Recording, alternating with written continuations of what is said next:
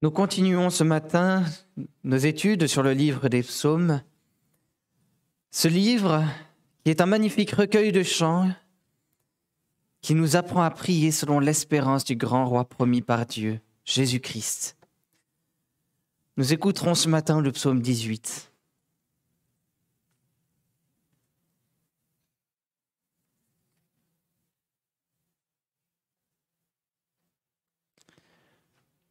Écoutons le psaume 18. Au chef de cœur du serviteur de l'Éternel de David, qui adressa à l'Éternel les paroles de ce cantique quand l'Éternel l'eut délivré de la main de tous ses ennemis et de la main de Saül. Il dit, Je t'aime, Éternel, ma force, Éternel, mon roc, ma forteresse, mon libérateur mon Dieu, mon rocher où je me réfugie, mon bouclier, la force qui me sauve, ma haute retraite. Je m'écrie, loué soit l'Éternel, et je suis sauvé de, de mes ennemis. Les liens de la mort m'avaient enserré, et les torrents de la destruction m'avaient épouvanté. Les liens du séjour des morts m'avaient entouré, les filets de la mort étaient devant moi. Dans ma détresse, j'invoque l'Éternel, je crie à mon Dieu. De son palais, il entend ma voix, et mon cri vers lui parvient à ses oreilles. La terre fut ébranlée et trembla, les fondements des montagnes frémirent et s'ébranlèrent, parce que sa colère s'était enflammée. Il s'élevait de la fumée de ses narines, et un feu dévorant sortait de sa bouche. Il en jaillissait des charbons embrasés. Il inclina les cieux et descendit avec une épaisse nuée sous ses pieds. Il était monté sur un chérubin et il volait, il planait sur les ailes du vent. Il faisait des ténèbres sa retraite, sa tente autour de lui. C'étaient des eaux ténébreuses et de sombres nuages. De l'éclat qui était devant lui provenaient des nuages, de la grêle et des charbons de feu. L'Éternel tonna dans les cieux, le Très-Haut fit retentir sa voix avec la grêle et les charbons de feu. Il lança ses flèches et les dissémina, il multiplia les éclairs et les fit éclater. Le lit des eaux apparut, les fondements du monde furent découverts par ta menace, ô Éternel, par le souffle du vent de tes narines. Il étend sa colère d'en haut, il me saisit, il me retire des grandes eaux. Il me délivre de mon ennemi puissant, de ceux qui me haïssent et qui sont plus forts que moi. Il m'avait affronté au jour de mon malheur, mais l'Éternel fut mon appui. Il m'a fait sortir pour me mettre à l'aise. Il m'a retiré, car il m'a pris en affection. L'Éternel m'a traité selon ma justice. Il m'a rendu selon la pureté de mes mains car j'ai gardé les voies de l'Éternel, et je ne me suis pas éloigné avec méchanceté de mon Dieu. Toutes ces ordonnances sont devant moi, et je n'écarte pas de moi ces prescriptions. J'ai été intègre envers lui, et je me, suis, je me suis tenu en garde contre ma faute. L'Éternel m'a rendu selon ma justice, selon la pureté de mes mains devant ses yeux. Avec celui qui est loyal, tu te montres loyal avec l'homme intègre, tu te montres intègre. Avec celui qui est pur, tu te montres pur. Et avec les pervers, tu te montres avisé. Car c'est toi qui sauves les gens malheureux et qui abaisse les regards hautains. C'est toi qui fais briller ma lumière. L'Éternel, mon Dieu, éclaire mes ténèbres. Avec toi, je me précipite sur une troupe en armes. Avec mon Dieu, je saute une muraille. Les voies de Dieu sont parfaites. La parole de l'Éternel est éprouvée. Il est un bouclier pour tous ceux qui se réfugient en lui. Car qui est Dieu si ce n'est l'Éternel? Et qui est un rocher si ce n'est notre Dieu? C'est Dieu qui me ceint de force et qui rend parfait mon chemin. Il rend mes pieds semblables à ceux des biches et me fait tenir sur les hauteurs. Il exerce mes mains à la bataille et mes bras tendent l'arc de bronze. Tu me donnes le bouclier de ton salut, ta droite me soutient et ta mansuétude me fait devenir grand. Tu me fais allonger le pas et mes chevilles n'ont pas chancelé. Je poursuis mes ennemis, je les atteins et je ne reviens pas avant de les avoir exterminés. Je les pourfends et ils ne peuvent se relever. Ils tombent sous mes pieds.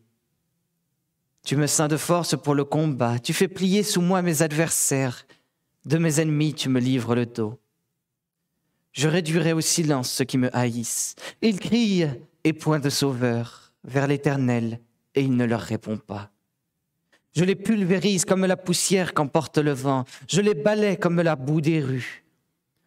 Tu me fais échapper aux disputes du peuple, tu me mets à la tête des nations. Un peuple que je ne connais pas m'est asservi. Au premier ordre, ils m'obéissent. Les fils de l'étranger me flattent. Les fils de l'étranger sont en défaillance. Ils sortent en tremblant hors de leur forteresse. Vive l'Éternel et béni soit mon rocher. Que le Dieu de mon salut soit exalté. Le Dieu qui m'accorde la vengeance, qui m'assujettit des peuples, qui me fait échapper à mes ennemis. Tu m'élèves au-dessus de mes adversaires, tu me délivres de l'homme violent. C'est pourquoi je te célébrerai parmi les nations, ô Éternel, et je psalmodierai en l'honneur de ton nom. Il accorde de grandes délivrances à son roi. Il use de bienveillance envers son Messie, envers David et sa descendance, pour toujours. Unissons-nous dans la prière.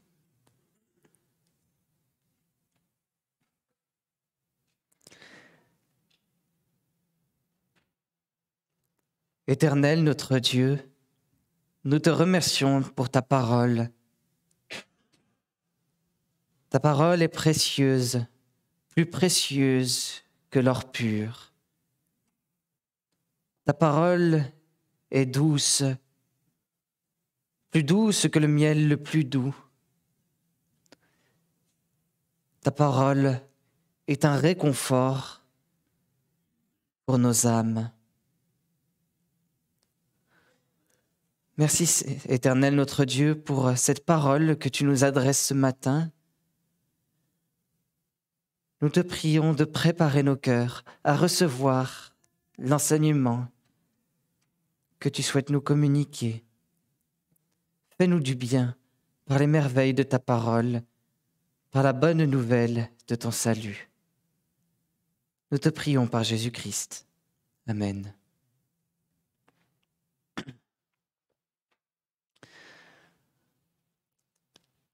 Bien-aimés du Seigneur, que faites-vous après une victoire?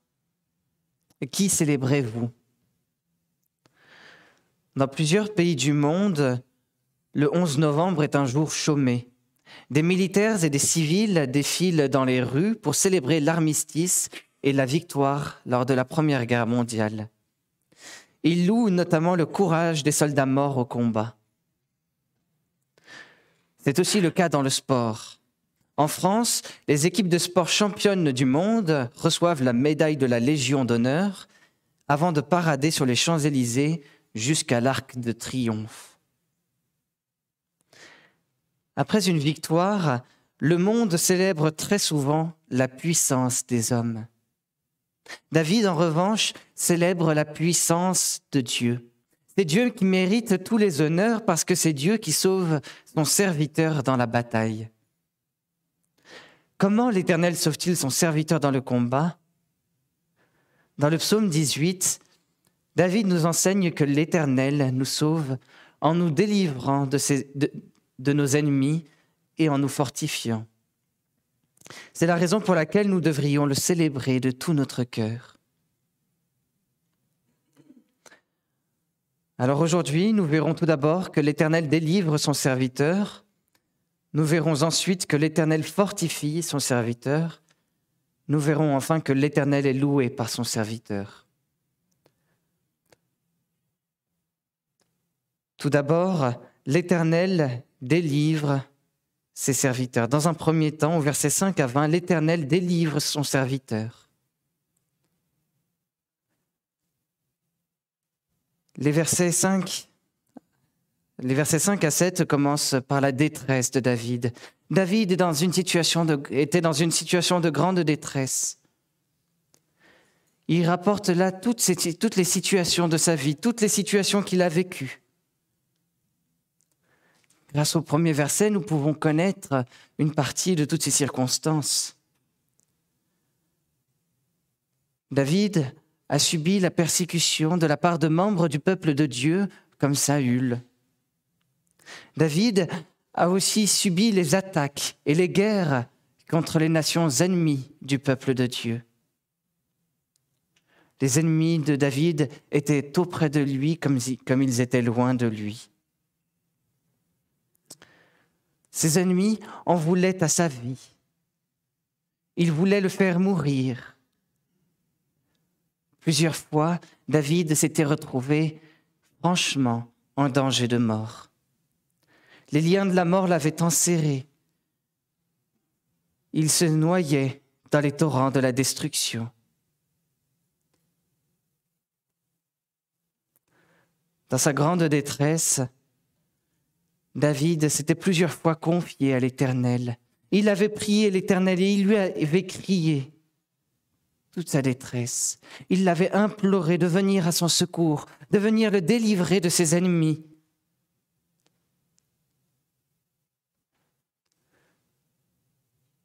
De son palais céleste, Dieu avait entendu sa voix. Dieu avait entendu sa prière et son cri. Et il allait venir à son secours. Au verset 8 à 20, l'Éternel vient délivrer David. On le découvre dans les versets 8 à, 8 euh, à 15. Dieu délivre tout d'abord le roi dans les montagnes, et ensuite dans les versets 16 à 20, Dieu, David, Dieu délivre David dans les vallées et dans les lieux inondables. L'Éternel est venu délivrer David partout, partout où David pouvait se trouver, même dans les coins les plus reculés, les coins les plus inaccessibles. Dieu est venu délivrer David. Pourquoi est-il venu délivrer David? Parce que sa colère s'était enflammée contre les adversaires de David, que ce soit contre Saül et les membres du peuple de Dieu qui se révoltaient contre le roi, ou que ce soit contre les nations ennemies qui en voulaient à son Messie. La colère de Dieu s'était enflammée, il s'élevait de la fumée de ses narines. Dans la Bible, le nez ou les narines représentent souvent la colère de Dieu. On peut imaginer, on peut imaginer cette image, on peut se représenter cette image comme les taureaux dans, les cartoons qui sortent la, fumée de, de leurs narines. C'est exactement la même chose avec Dieu. Ici, ses narines représentent sa grande colère, sa fureur. Un feu dévorant sortait de ses narines et de sa bouche. toute la puissance de l'Éternel se révèle à travers toutes les images de ce passage, de ces quelques versets.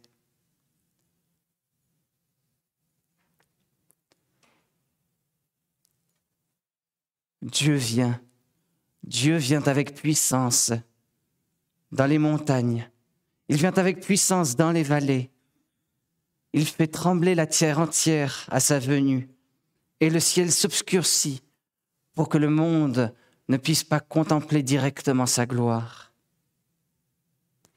En effet, l'homme pécheur périrait devant cette gloire, même David périrait devant cette gloire. L'Éternel menace la terre dans sa colère, il menace les ennemis puissants de David par sa toute-puissance. Il défend David et il le délivre. Il le retire des grandes eaux. Il le fait sortir des torrents de la mort. Il le fait sortir pour le mettre à l'aise. Pourquoi, pourquoi l'Éternel, pourquoi le Dieu de l'Alliance a-t-il autant de colère? Cherche-t-il autant à défendre son serviteur contre les attaques? Cela nous apparaît tout à la fin du verset 20. Car il m'a pris en affection. Car il m'a pris en affection. Ce qui motive la délivrance de l'Éternel, ce n'est pas ce que David fait, ce n'est pas ce qu'il ce n'est pas son obéissance à la loi de Dieu, mais c'est l'affection de l'Éternel, du Dieu de l'Alliance. C'est son amour tout spécial pour lui. L'Éternel aime David de tout son cœur. L'Éternel a choisi David pour être roi d'Israël, pour être son serviteur parmi le peuple d'Israël. L'Éternel l'aime et l'a choisi, et c'est pour cette raison qu'il le défend et qu'il le délivre avec une grande puissance une puissance qui fait trembler la terre et les cieux, une puissance qui devrait faire trembler les ennemis de David.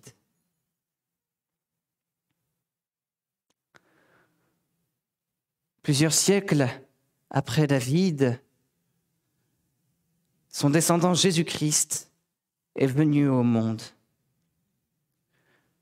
Jésus-Christ était aussi le Fils de Dieu. C'était le Fils en qui Dieu avait mis toute son affection. Dans son évangile, Matthieu écrit, Dieu dit, Celui-ci est mon Fils bien-aimé, en qui j'ai mis toute mon affection. C'était lors de son baptême.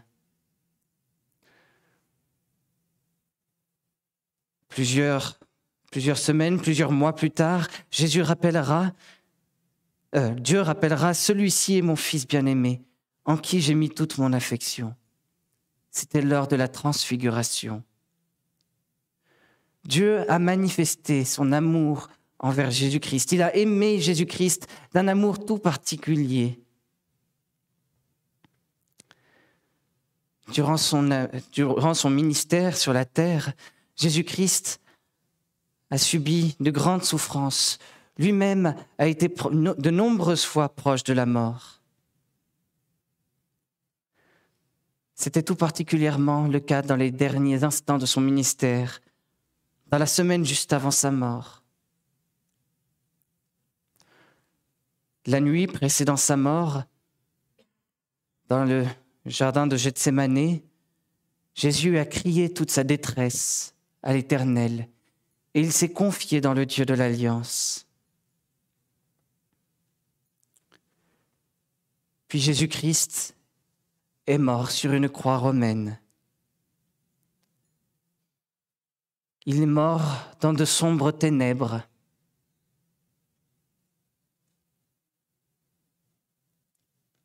Il est mort, mais Dieu est venu à son secours. Dieu l'a fait sortir des torrents de la mort. Dieu l'a fait sortir du séjour des morts. L'apôtre Paul écrit dans le livre des Actes, Dieu l'a ressuscité en le délivrant des liens de la mort parce qu'il n'était pas possible qu'il soit retenu par elle. Acte 2, verset 24.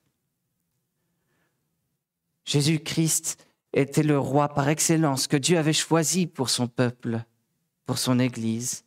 Jésus-Christ était le serviteur de Dieu par excellence. Dieu l'aimait d'un amour tout particulier et c'est pour cette raison qu'il l'a ressuscité. Par la, mort et la résurrection de Jésus-Christ, nous sommes délivrés de toutes nos épreuves. Nous avons cette assurance d'être délivrés de toutes nos épreuves. Tout d'abord d'être délivrés de nos ennemis terrestres puisque Dieu a aimé Jésus-Christ. Jésus, Dieu aime le peuple de Jésus-Christ. Dieu aime le corps de Jésus-Christ qu'est l'Église. Et il vient délivrer son peuple de ses ennemis terrestres. C'est quelque chose de très réconfortant, notamment pour nos frères et sœurs dans les pays persécutés à travers le monde. Dieu vient les délivrer de leurs ennemis terrestres. Par la mort et la résurrection de Jésus-Christ, nous avons aussi l'assurance d'être délivrés de notre ennemi invisible qui agite tous nos ennemis terrestres, c'est-à-dire Satan. Par la mort et la résurrection de Jésus-Christ, nous avons encore l'assurance d'être délivrés de notre propre ennemi personnel intérieur, de notre nature pécheresse. Par la mort et la résurrection de Jésus-Christ, nous avons encore l'assurance que nous serons délivrés des conséquences de ce péché, comme la maladie. Peut-être ces délivrances auront lieu dans les jours à venir, dans les semaines, les mois ou les années à venir. Peut-être faudra-t-il encore attendre le retour de notre grand roi Jésus-Christ. Mais nous avons l'assurance qu'un jour, à cause de la mort et la résurrection de notre Seigneur, nous serons délivrés de toutes nos épreuves et de toutes nos batailles. Nous aurons la grande victoire. C'est pourquoi, dès aujourd'hui, dès ce matin, nous, nous pouvons nous confier à l'Éternel. Nous pouvons crier au Seigneur Jésus-Christ, l'appeler au secours, avec l'assurance qu'il nous entend et qu'il vient nous délivrer avec grande puissance. Oui, l'Éternel délivre ses serviteurs que nous sommes. Dans un deuxième temps, au verset 21 à 46, l'Éternel fortifie son serviteur. Et tout cela commence au verset 21 à 30 par l'obéissance de David, David montre, témoigne de son obéissance, de son intégrité à Dieu.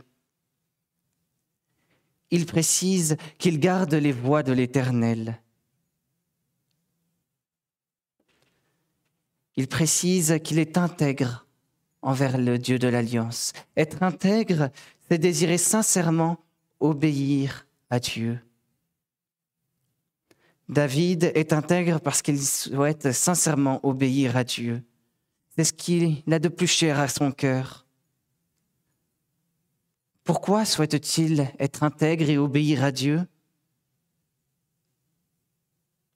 Parce que Dieu a de l'affection pour lui.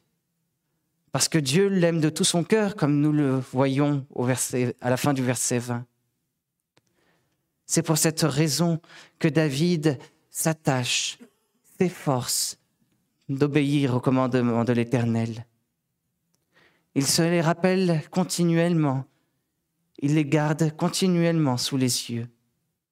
Toutes, toutes les ordonnances du Dieu de l'Alliance sont devant lui.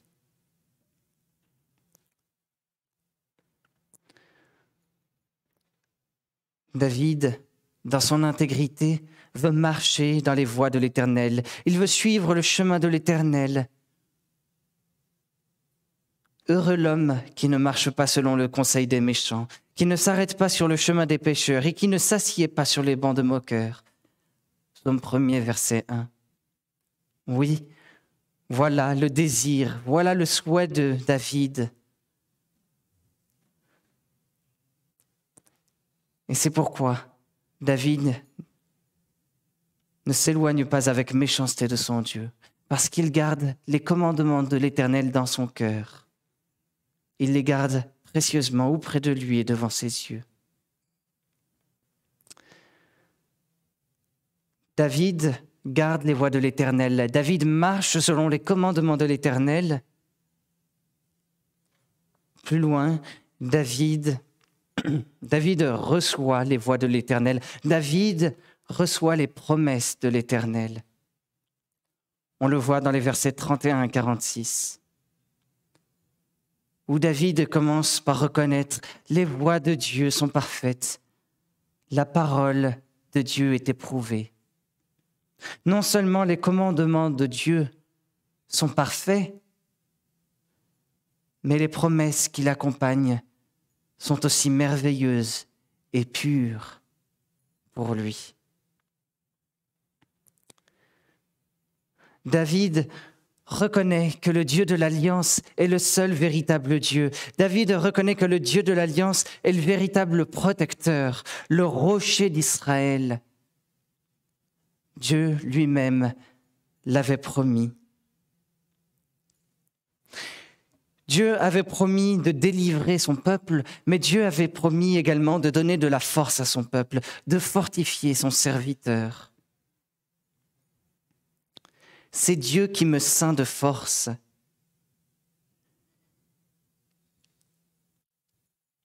David, nous devons nous le rappeler, était un berger. Il avait dû affronter pendant de nombreuses années des lions et des ours. Plus tard, il était devenu un grand guerrier. Il avait affronté de nombreux ennemis. Certainement que David savait se défendre. Certainement qu'il savait combattre contre ses ennemis. Il savait aussi se réfugier dans les montagnes lorsqu'il pouvait être persécuté. Mais ce n'est pas par sa propre force qu'il pouvait être sauvé, c'était seulement par la force de l'Éternel. David reconnaît dans ce passage qu'il est quand même bien trop faible pour lutter contre tous ses adversaires et que la force qui lui donne la victoire ne vient pas de lui, mais de l'Éternel. C'est l'Éternel qui rend ses pieds semblables à ceux des biches et qui le fait tenir sur les hauteurs. C'est l'Éternel qui lui permet de se cacher dans les montagnes. C'est aussi l'Éternel qui exerce ses mains la bataille et ses, euh, et ses bras tendent l'arc de bronze. Comme nous le voyons dans ces deux, dans ces deux petits passages, David était déjà exercé, mais Dieu lui donne la puissance. C'est Dieu qui exerce ses mains à la bataille. Mais bras de l'arc de bronze, avec l'aide de Dieu, David devient super puissant. Personne, aucun être humain ne pourrait tendre un arc de bronze. Mais le Dieu de l'Alliance lui permet de tendre cet arc. Cela nous rappelle également le verset 30. Avec toi, donc avec Dieu, avec l'Éternel, avec mon Dieu de l'Alliance, je me précipite sur une troupe en armes. Avec mon Dieu, je saute une muraille. Aucun être humain, par ses propres forces, ne peut sauter une muraille. La force de David ne vient pas de lui-même, mais c'est Dieu qui lui donne cette force. C'est avec l'aide de Dieu que David devient super puissant.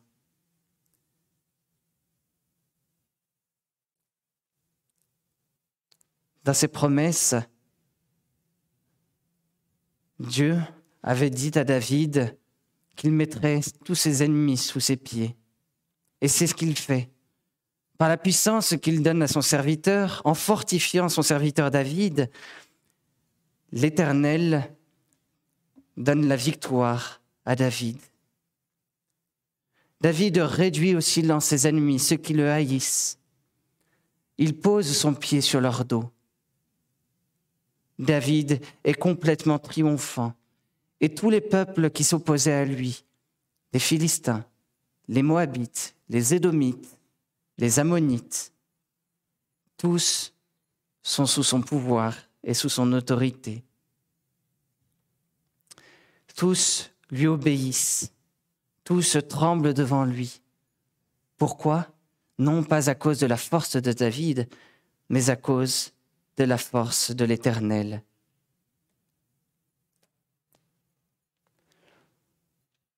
Comme David, son descendant Jésus-Christ a été intègre pendant toute sa vie. Pendant toute sa vie, il a gardé les voies de l'Éternel. Mais plus que de simplement garder les voies de l'Éternel et de chercher à lui obéir, Jésus-Christ a réussi à obéir parfaitement aux lois de, de l'Éternel. Jésus-Christ s'est montré intègre et obéissant pendant toute sa vie, parce qu'il savait, parce qu'il savait que l'Éternel, le Dieu de l'Alliance, l'aimait de tout son cœur et l'avait délivré. Jésus-Christ ne s'est jamais écarté des prescriptions de l'Éternel, il les a toujours suivies. Dieu a accompli ses promesses envers lui. Dieu l'a rendu fort par sa résurrection, et il l'a élevé comme un roi des nations. Jésus-Christ dans le ciel aujourd'hui est déjà roi de toutes les nations de la terre. Il est également roi, roi de son Église, roi pour son Église. Et en tant que roi, il nous donne le Saint-Esprit. C'est ce même Saint-Esprit qui nous aide à être intègres aujourd'hui, à garder toutes les ordonnances de l'Éternel devant nous et à nous tenir en garde contre notre faute.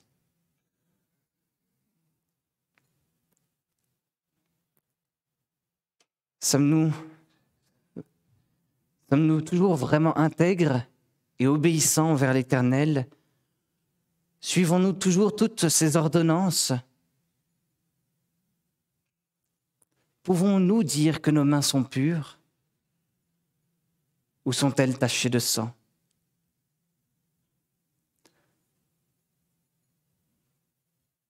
Prenons-nous vraiment au sérieux les ordonnances de l'Éternel et ses lois. Est-ce que nous nous tenons toujours en garde contre nos fautes? Est-ce que nous restons vigilants contre le péché qui veut dominer, qui veut nous dominer? Jésus-Christ est notre roi et Jésus-Christ nous aide à être intègres. Par le Saint-Esprit qu'il nous donne, Jésus nous donne aussi la force de combattre, de combattre toutes nos batailles. Jésus-Christ nous donne la force de combattre dans les guerres si nous sommes attaqués pour nous défendre. C'est ce qu'il donne notamment aux chrétiens persécutés à travers le monde. Jésus-Christ nous donne encore la force de combattre contre Satan et ses tentations. Jésus-Christ nous donne aussi la force de combattre contre le péché qui veut nous dominer. C'est parfois difficile, c'est parfois un dur labeur. Mais Jésus-Christ nous aide par son Saint-Esprit à combattre. Il nous donne la force. Jésus-Christ nous donne aussi la force pour combattre la maladie, qui est une conséquence de notre péché. Lorsque nous sommes découragés, lorsque nous nous sentons faibles, nous pouvons compter sur notre roi, sur Jésus-Christ, parce qu'il nous donne le Saint-Esprit et qu'il nous fortifie jour après jour. L'Éternel fortifie ses serviteurs que nous sommes.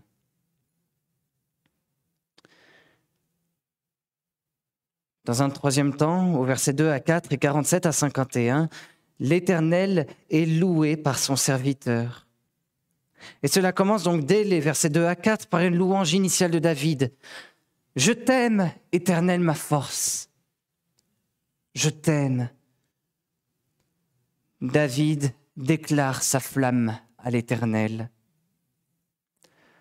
Pourquoi David déclare-t-il sa flamme à l'Éternel? À cause de la délivrance de l'Éternel.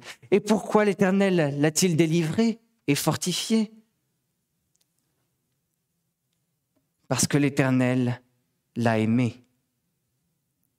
Si David aime l'Éternel, c'est parce que l'Éternel l'a aimé d'abord.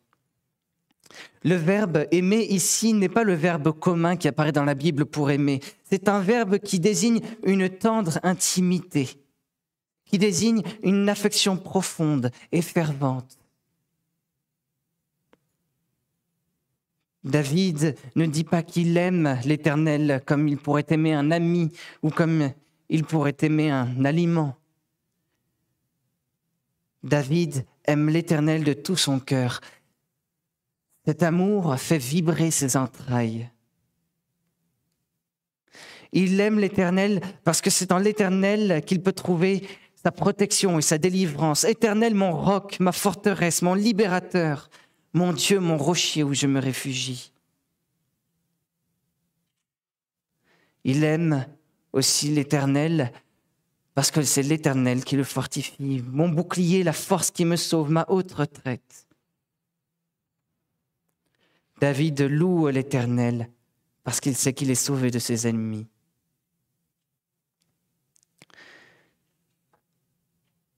L'amour de David pour l'Éternel se transforme en vive louange et en bénédiction. Béni soit mon rocher, celui qui m'accorde la vengeance et qui m'assujettit des peuples.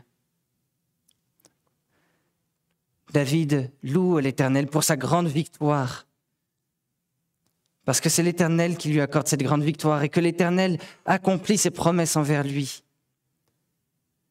non seulement envers son roi, mais envers toute sa descendance.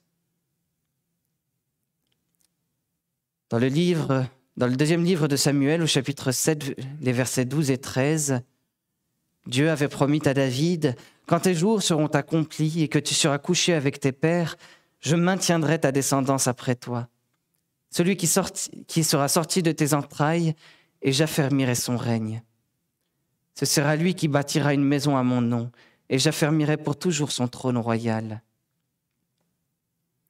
David loue l'Éternel non seulement pour lui, mais aussi pour sa descendance, parce qu'il sait que le Sauveur, que le grand Sauveur promis par Dieu viendra parmi ses descendants, et que ce Sauveur régnera pour toujours sur Israël et sur l'Église. Aujourd'hui, nous avons déjà l'assurance que Jésus règne nous savons également que Jésus régnera pour toujours et qu'il reviendra sur la terre. Il nous délivrera de tout mal et nous fortifiera pour toujours devant Dieu. C'est Jésus-Christ lui-même qui rassemble toutes les nations en une seule sous son autorité royale L'apôtre Paul écrit dans la lettre aux Romains au chapitre 15, Les païens glorifient Dieu pour sa miséricorde, selon qu'il est écrit, C'est pourquoi je te confesserai parmi les nations, et je chanterai en l'honneur de ton nom. Romains 15, verset 9. Oui, l'Éternel nous rassemble de toutes les nations pour une seule, pour une seule Église. Aujourd'hui, dans notre Église, Beaucoup ne sont pas des descendants juifs, des descendants de David. Nous venons de peuples étrangers, mais nous avons été réconciliés au peuple de l'Alliance pour devenir une seule Église avec lui. Et c'est pourquoi, avec l'ensemble du peuple de l'Alliance, nous devrions glorifier Dieu pour sa miséricorde et pour la victoire qu'il nous donne. Oui, Dieu nous donne la victoire. Comment manifestons-nous notre reconnaissance avec lui? Est-ce que nous l'aimons vraiment de tout notre cœur, comme David, d'un amour fervent, profond, d'un amour qui fait vibrer nos entrailles?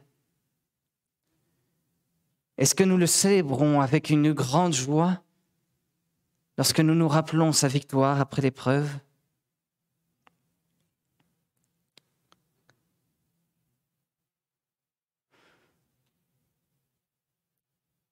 Jésus-Christ reviendra bientôt. Il reviendra bientôt pour manifester sa victoire aux yeux du monde. Et alors, notre louange ne prendra plus de fin.